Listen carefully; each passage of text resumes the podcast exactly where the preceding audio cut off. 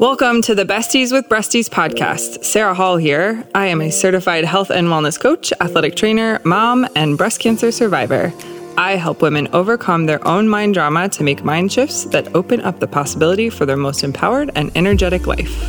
And I am Beth Wilmus, author, speaker, and founder of a human investment organization, otherwise known as a nonprofit, called Faith Through Fire our mission is to reduce the fear and anxiety that breast cancer patients feel and replace it with hope and a path toward thriving. This podcast is about our experiences with breast cancer and life after as young survivors and moms.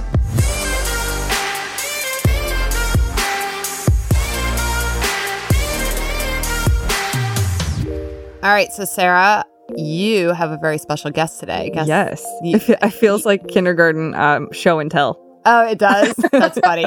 we we kind of alluded to it in our previous episode, but Barbara is our guest today, and she is Sarah's mom. So she is going to be with us. She is not a breast cancer survivor, but she did have a radical hysterectomy, and she has graciously agreed to share her experience. She had the procedure at the age of 32. I believe just two months after having your brother, right, Sarah? Right. Yeah. So this was back in yes. 1990, right, Mom? Yes. Yeah. Yes. Yeah. A very eventful year it was a very eventful year. Yeah. I was five at the time. So my brother is five years younger than me. So oh, okay. I vaguely remember some some things, but not a, a ton. So what we're going to talk about today, we are going to start with your story. So why your doctor recommended surgery. Yeah. What recovery was like, how you felt afterward.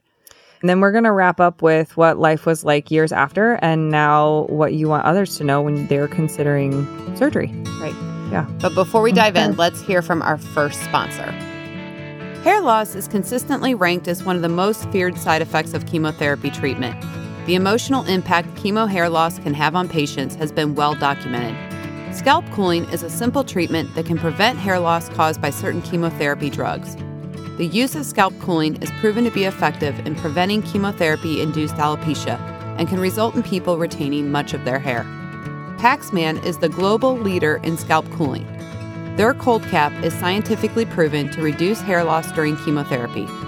If you are facing cancer treatment and concerned about losing your hair, ask your provider about scalp cooling and visit our website at www.coldcap.com. Okay, so Barbara, mom. Uh, you can't call her that. You can't call her that. You Mom.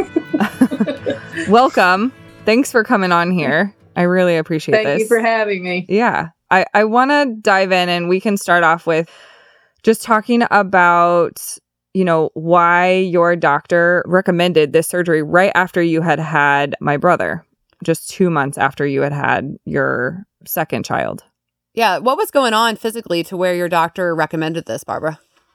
Well, we've got to go back further than that. We've got to go back to 1983 when Sarah's dad and I were dating, and it was getting pretty serious. And I was having so much trouble with my monthly periods. I mean, to the point of one week of the month, I was spending pretty much every waking moment in the bathroom. Mm. And when I felt that things were going to progress with with Gilbert, and I wanted to get some things taken care of before I even considered, you know, becoming a man and wife. I made an appointment with the doctor to go in and see about it. And I did not have the best doctor, I will say that right off the bat. And when he was doing an exam, of course, you're laying on your back and your legs are up and and not vulnerable at all not no. And he's going uh-oh. Mm. and i and i'm laying there like what's uh-oh? What are you talking about? And so then he recommends i go to get an ultrasound. And then the next thing i know i'm in the hospital and he's doing an exploratory surgery. Well apparently i had endometriosis which was well advanced well advanced. And at that time he took out one of my ovaries. And in the space of, I would say, three or four months, I was in the hospital four times. And the second time was just to do a test because first path report came back as being negative, nothing was wrong. And then all of a sudden, the pathologist says, Well, it, it appears to be borderline. Just very nonchalant. And the doctor said, Well, we need to go back in the hospital and do some tests. I sat around the hospital all day waiting for these tests to be done. And all of a sudden, he comes in and he goes, We're going to need to take you to surgery tomorrow and do another exploratory. And I just lost my mind. So, and, can I stop you for a minute, Barbara? So, you're saying sure. when he went in to do the first exploratory surgery, he went ahead and took your ovary during that surgery without telling you? Uh, well, it. Were you awake? I, mean, I was. I was out. I was not. I mm-hmm. did not. I mean, he he went in with the understanding that he was going to look around and see, and apparently one ovary was just totally encapsulated and was totally not going to be functioning. Okay. And the other one, he said, was glued up onto the top of my uterus and he put it back in place. And it was just, and it this was, was so bef- mind blowing at the time. This was before and, she even, you had ever had children before you were married. Yes. Yeah. Right, right.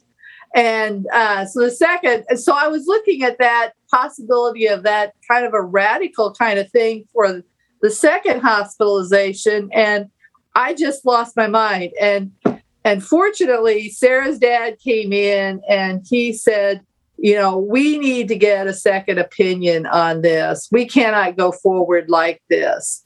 And so we called in another doctor and he immediately put a halt to things. I went home made an appointment with him and went back to see him and he said, We really need to refer you to a specialist at the university.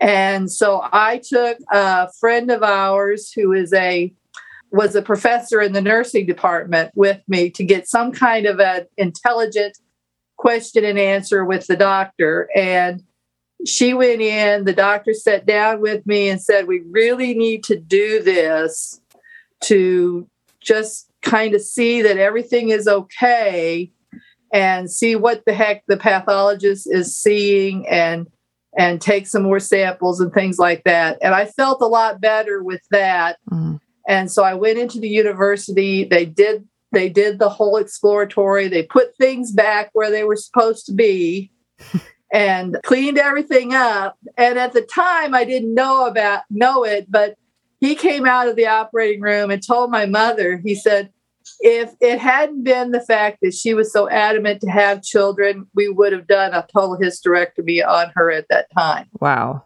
80 like that was in 83. And this was the second. Whew, you guys, I was almost not here. that was the second doctor that said that, right? That was the specialist at the university. Yeah. So that would have been the third one. So you were already at this doctor. at this point for that second surgery, you were already missing one ovary, right? So you only right, had the opportunity right. to have children with one ovary. Right. right. Okay. Wow, that's amazing that you and your brother. Yeah. Okay. Well, we'll get there. We'll get there. Yikes. Yeah.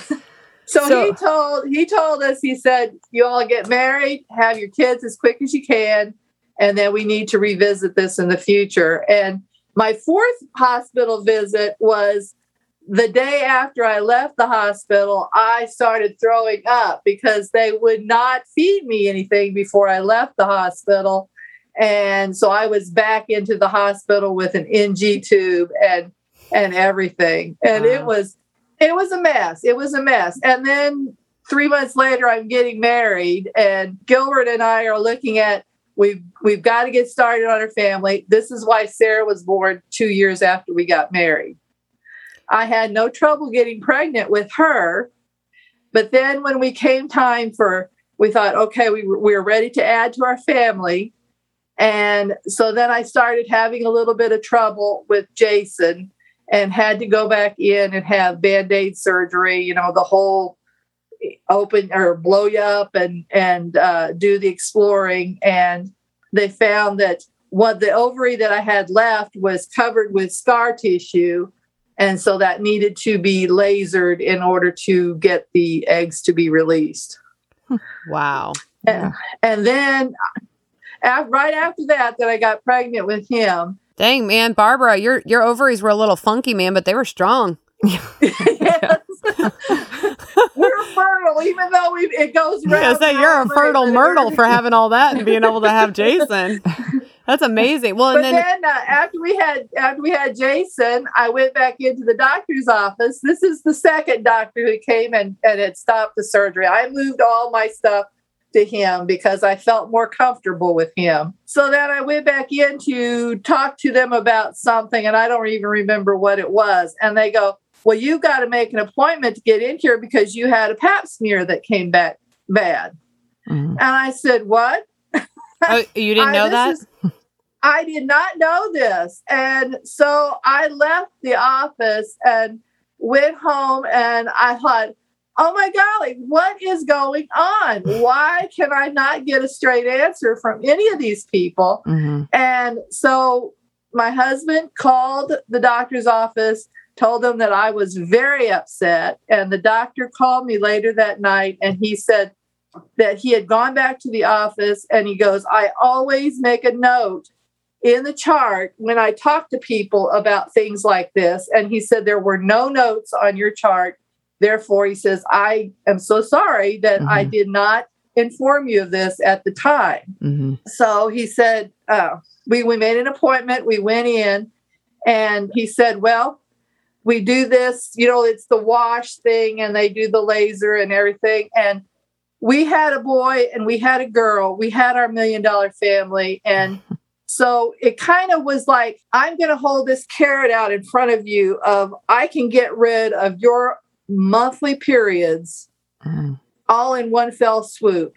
And which so, had to have sounded really appealing with everything you had mm-hmm. been through right and and knew that i would not be out of commission one week of every month i had to plan to be around a bathroom mm-hmm. and everything and i thought you know this sounds really good and i opted not to breastfeed jason and so i was all done with that and i thought let's just go ahead and schedule a surgery and let's get everything taken out of out but i did not realize the hormonal level and how that would affect you with a newborn mm. and you're going through all the postpartum stuff mm-hmm. and then all of a sudden you're jerking all of those estrogen hormones out of me i was a complete basket case I, I want to dive into that, like what that was like when you woke up from surgery and what that journey looked like for you. Before we do that, do you guys want to lighten the mood a little bit and do a little do a little boobs because yes. I'm blown I'm blown away by your story, Barbara. Like yeah. that is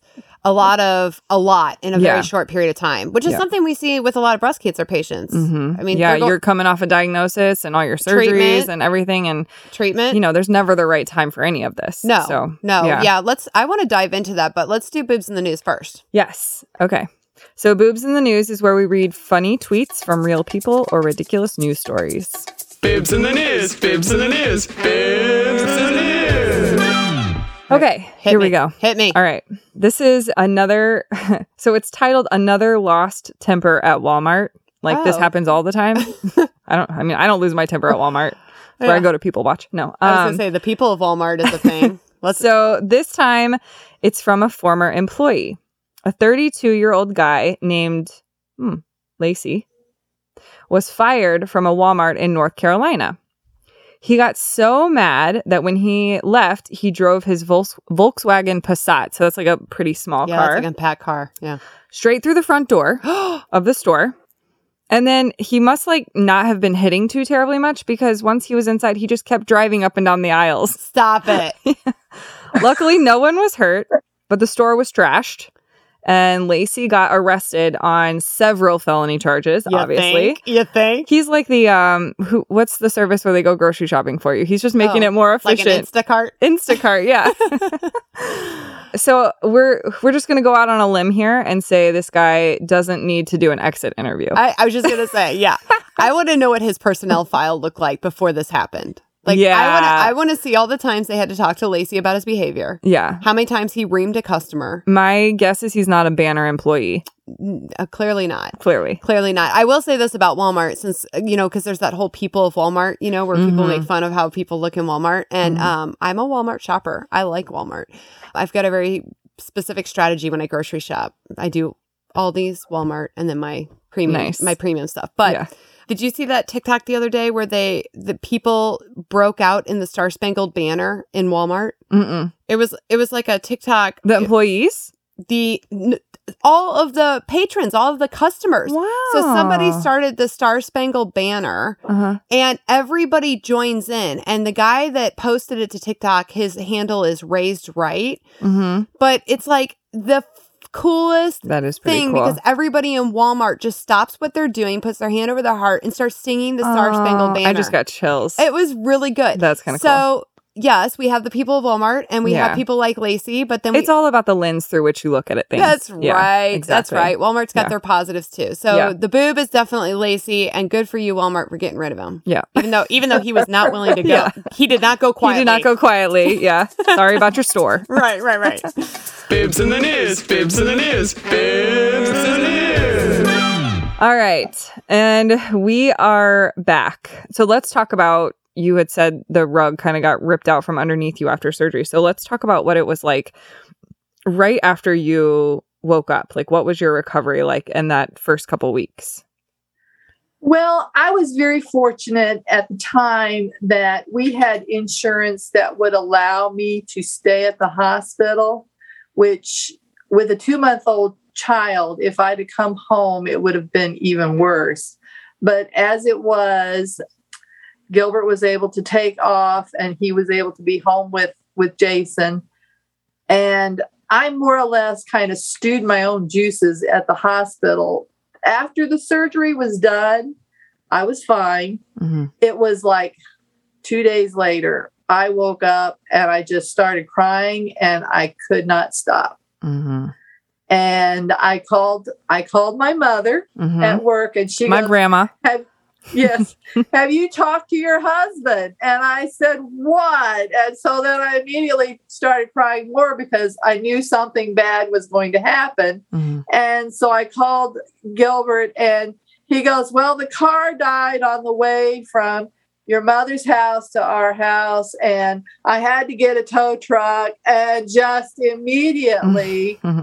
I just lost it. And the doctor my my fabulous doctor came in and he's like uh, he knew what was happening he yeah. knew that i was having a complete hmm. crash as far as the hormones were so going so if he knew that that could have potentially happened and if he walked in with the awareness that he knew what was going on did he warn you that that would happen no nobody ever said you are going to hit a wall mm. I just went into that surgery with the expectation that I was losing my monthly periods, and that's all I was looking at. Mm-hmm. Yeah. One of the nurses did talk to me about, she said, don't do the hormone pills. Y'all, you want to do the patches because it levels out the the levels. But at that time, I really wasn't concerned about that. It was mainly the periods. I just wanted to get rid of that monthly mm-hmm. headache. Yeah, when you have something that is so difficult that you're battling with every single month and somebody dangles a carrot like that, you know, we can get rid of that. It, you know, it can be really enticing. So hormone replacement therapy was kind of what they came to you with, like this is what's going to help even you out and get you back to normal. Was that the idea? The doctor, being a man too, I guess is another kind of a drawback on him. And not to say anything about men and all and their understanding, he prescribed the pills. But what I found was that the pills gave me such highs and lows. Mm-hmm. I would be high one one minute and the next next minute I'd be low. Mm-hmm. And the night that I sent the mixing bowl across the kitchen floor and went to my room and shut the door and wouldn't let anybody come in, I thought, I've got to do something. This mm-hmm. is not going to work out. And I'm, I'm trying to imagine just going through that emotional turmoil yourself and just grieving that whole process for you, what you've lost. And at the same time, you have young kids, a five year old and an infant, mm-hmm. you know, newly, yes. mar- newly married. And I just know for myself, when I went through breast cancer with having kids all under the age of six, three of them, it was so heartbreaking to me that there that I had to go through something like this when they were so little. Mm-hmm. You know, they deserved a mom that was present. They deserved a mom that was healthy. They deserved a mom that was enjoying their time with th- them. Mm-hmm. And when you're in turmoil like that, you know, physically or emotionally, you're barely treading water yourself. And yeah. I think it's really heartbreaking as a mom to know you're not at your best and then mm-hmm. that is, you know, impacting your kids whether you like it or not. I've noticed that when I scroll back and look at pictures of even like Henley, mm-hmm. I look at pictures and I'm like, oh, that was the day of my first chemo. Like, oh, that was like, I, does you know, make, you you connect you it to. It makes me very, very it, ma- it makes me sad, but you know what? And this is where I'm, you know, obviously your struggle became something that I took to heart, mom, because when you shared with me like what the first year was like for you and Jason and your relationship and how that affected you guys, it, I was like really present to the fact that I I told myself like I have got to be a mom and I've got to be present for Henley to to be like to remember not that this year was about that, but that this year is also very much about her first year of life and I want to remember. I don't.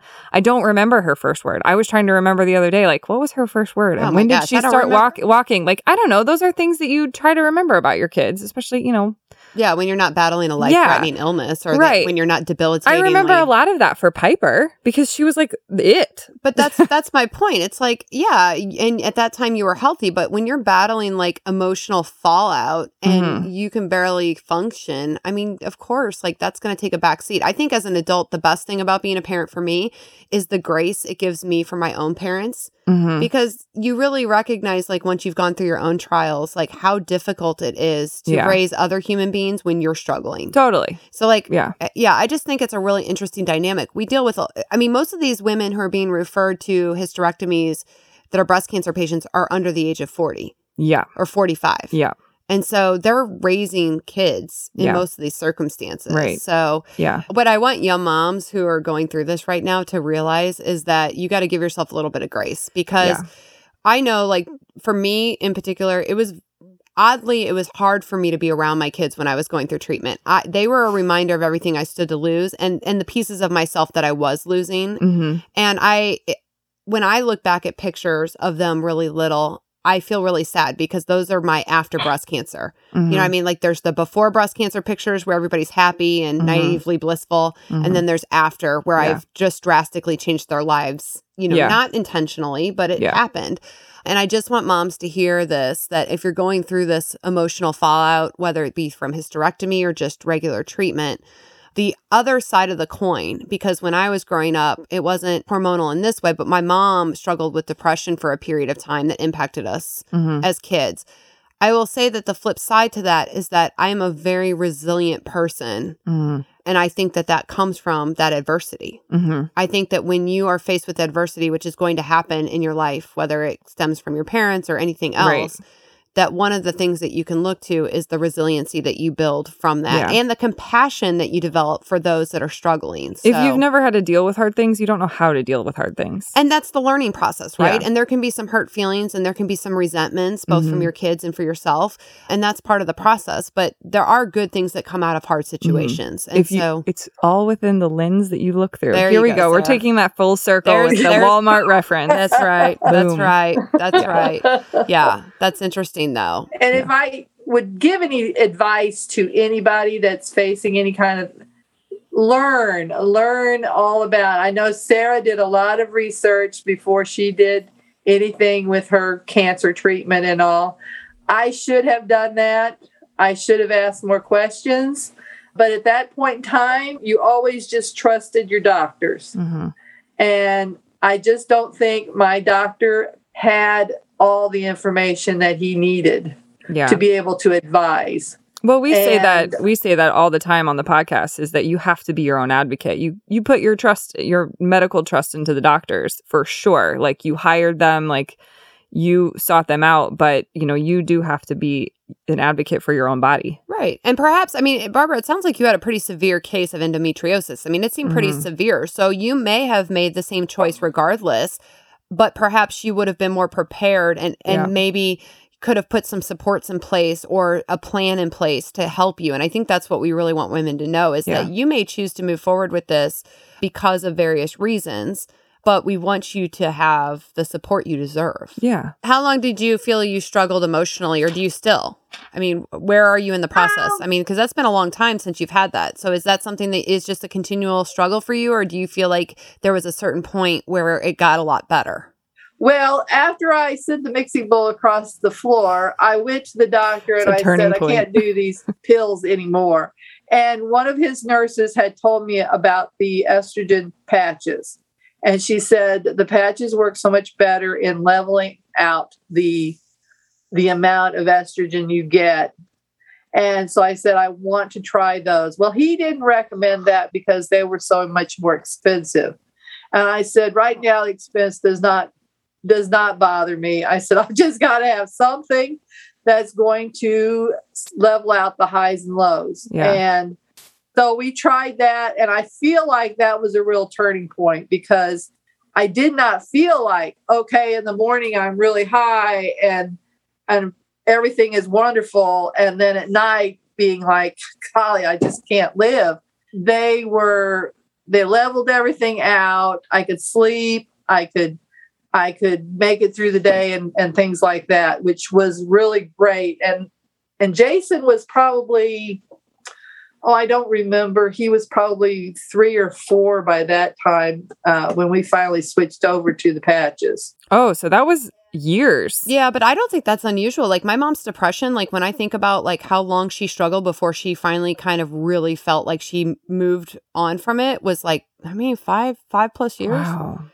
And I could see how that could happen because I'm. I only struggled for a couple months, and that felt like the longest time of my life. but I think that's why we're so passionate. We're so passionate about telling women if you're struggling, if you're suffering, do not do it alone and do not suffer in silence. Mm-hmm. Like, yeah. do not do this for years and years and years. My mom didn't know what it was. Mm. Nobody had talked to her about, mm-hmm. you know, she thinks she had a touch of postpartum and then her dad died and it really spiraled her out. Yeah. Nobody was talking about those things back yeah. then. And I, I would say, argue probably that they, it was the same thing for you, Barbara. Like, I doubt that doctors were in the habit of talking to their patients about their hormones, their sex lives, their, and their mental health. Their mental health. No, nobody ever said anything about it. Nobody mm. said, you're going to be very emotional after this after you have this surgery or you're going yeah. to but it was emotional plus plus 10 i mean it was it was the crying and just crying because of there's nothing you're crying about. You just start and you just can't stop. I was going to say when you're doing that, you recognize that it's not normal, right? You you're sitting there going, "This is not okay. Something's wrong." Yes, yes. Did they ever send you or recommend a counselor or a therapist? No, nobody ever did anything. I mean, I had to pretty much work it out on my own. I don't think I I don't think especially back the then. 80s? Yeah.